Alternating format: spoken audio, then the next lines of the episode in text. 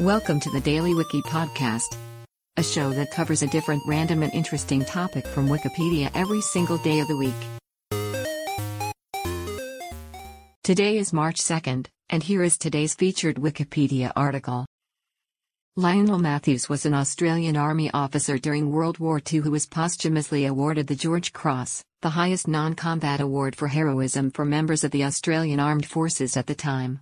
Matthews served in the 27th Brigade during the Malayan Campaign, and at the surrender of Singapore in 1942 became a prisoner of war. He was awarded the Military Cross for courage, energy and ability under fire during this fighting.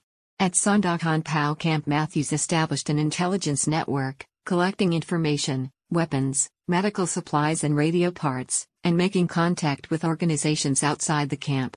The group was betrayed, and Matthews was arrested, beaten, tortured and starved. He refused to provide any information, and was executed by firing squad.